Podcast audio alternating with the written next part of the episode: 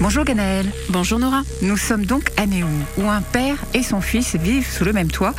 Et les relations entre les deux euh, ne sont pas au beau fixe, surtout après l'arrivée d'une servante.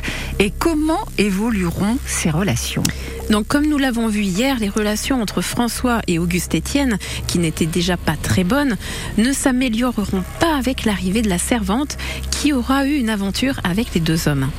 Et au bout d'un moment, Auguste Étienne sera exaspéré par les reproches quotidiens et il naîtra une telle haine envers son père qu'une idée fixe lui trottera dans la tête. Il n'avait qu'une envie, le tuer. Et c'est au mois de décembre 1912 qu'Auguste Étienne aura l'idée de demander au facteur de lui acheter un revolver et des cartouches. D'ailleurs, il dira à celui-ci que c'était pour se protéger lorsqu'il se retrouvait seul à la maison. Mais à côté de ça, il ne se cachait pas de dire à plusieurs témoins qu'il avait l'intention de tuer son père. Alors les mois vont passer et ce sera le 10 août 1913 qu'une énième altercation entre le père et son fils éclatera quand François avait enlevé de l'armoire de son fils tous ses affaires en le menaçant que jamais il ne les remettrait dedans. Alors exaspéré, Auguste Étienne sortira le revolver de sa poche et menacera son père.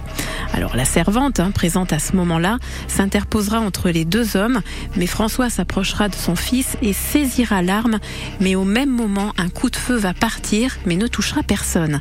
Alors François prendra aussitôt la fuite dehors et emportera avec lui le revolver, mais Auguste saisira un bâton et un couteau de boucher tout en le menaçant de le tuer. François reviendra sur ses pas, entrera dans la maison, mais au même moment, Auguste Étienne l'assommera avec un coup de bâton et le poignardera en plein cœur. Et c'est sans surprise que François succombera très rapidement suite à cette blessure. La suite demain avec vous, Ganaël. À demain. À demain, Nora. Cette histoire est tirée du livre Crime en Creuse et ailleurs de Bernard Chevalier aux éditions de la Vétison.